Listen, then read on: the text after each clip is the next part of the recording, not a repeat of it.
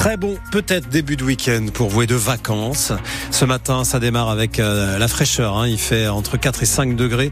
On attend quelques éclaircies dans le courant de la matinée dans un ciel encore bien encombré. Le journal à 8h30, Alexis Arad, 3000 étudiants internationaux et 120 nationalités différentes. Forcément, tout ça, ça se fête. Et oui, c'est du côté de l'URCA, l'université Reims-Champagne-Ardenne, qui célébrait hier la diversité de ses étudiants avec la 14e édition de Culture en Fête. Alors, il y avait des dégustations, des chants, des jeux. Près de 30 pays étaient représentés dans la halle des sports du campus Croix-Rouge à Reims. L'occasion pour chacun de partager sa culture, Elsa Fournier. Des touches de couleur sur une jupe noire, une chemise à fleurs et un foulard dans les cheveux. Gabriella décrit sa tenue traditionnelle portugaise. Alors en fait ça c'est la tenue de Nazareth, donc de la ville d'où je viens. Si on compte, il y a vraiment une, deux, trois, quatre, cinq, six et sept jupes parce qu'en fait on est un village de pêcheurs, on est la capitale du surf. Il faut être bien équipé pour pas tomber à cause de l'équilibre et puis aussi il faut pas avoir froid. Sur scène, l'étudiante interprète trois chansons de son pays d'origine, l'occasion pour elle de lutter contre les clichés. Pour le Portugal, on se dit, euh, bon, bah, c'est les Portugais qui construisent des maisons. Casser un peu ces stéréotypes, je pense que c'est important pour moi parce que bah, il y a beaucoup de choses à, à voir au Portugal et je pense que c'est important de le montrer. À quelques stands, Merzane, une étudiante marocaine, a préparé quelques plats de chez elle. J'ai fait des plats traditionnels comme euh, la viande au pruneau et comme euh, zerlouk, les Marocains vont connaître ce mot. C'est à base d'aubergines, poivrons et tomates. Le ventre rempli, les motivés peuvent aussi tester plusieurs activités.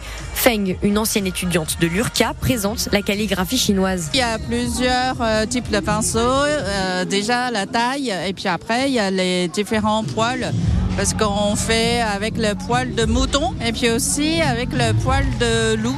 Devant son stand, les visiteurs s'enchaînent. Chacun veut faire inscrire la traduction de son prénom à l'encre de Chine. Culture, en fait, c'était hier euh, à l'URCA et l'année dernière, c'était près de 1500 visiteurs. L'ex-membre du GIGN de Reims, jugé dans le Pas-de-Calais pour avoir tué un suspect lors d'une interpellation en 2018 près de Lens, a été acquitté. La Cour a estimé qu'il avait agi dans les règles. Le parquet avait requis deux ans d'emprisonnement et cinq ans d'interdiction de port d'armes.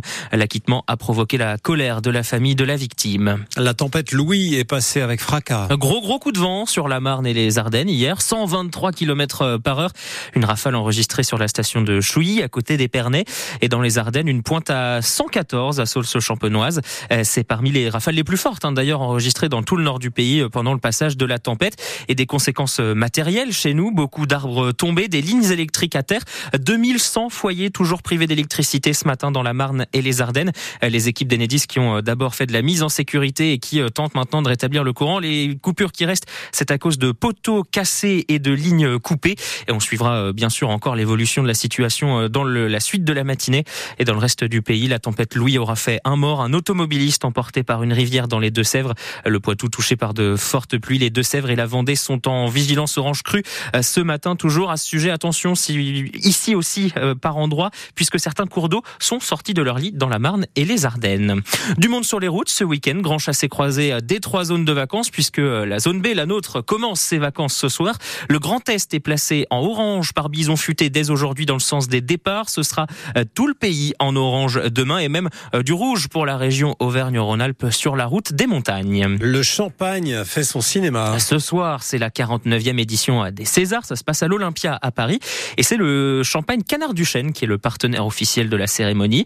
La maison proposera pendant la cérémonie ce soir à l'Olympia sa cuvée Léonie et ensuite il y aura des blancs de blanc et des blancs de noir. Ce sera au dîner de gala qui aura lieu au Fouquet pour Jérôme Durand, directeur de la maison Canard du Chêne. C'est l'occasion de rappeler le lien qui existe entre Champagne et cinéma. La maison est partenaire déjà d'un certain nombre d'événements, et notamment du festival francophone d'Angoulême. Et nous avons souhaité appuyer notre lien avec le cinéma français. Et il nous est apparu assez évident que les Césars étaient la consécration ultime. Le, le cinéma français, c'est l'assemblage de talents, des réalisateurs, des acteurs. Et le champagne, c'est l'assemblage aussi de vins, de crus. Et donc pour en tirer le meilleur. Et donc la symbolique nous paraissait assez intéressante afin de montrer au monde que, effectivement, avec la nature et l'assemblage de de, de lien humain, on peut, on peut proposer euh, des choses tout à fait extraordinaires. Je crois qu'en ces périodes troublées, euh, avoir un niveau de, culture est quelque chose de tout à fait essentiel. Et donc le cinéma est une chance et le cinéma français euh, résiste à la globalisation du monde. Et donc ça aussi, c'est un vrai combat.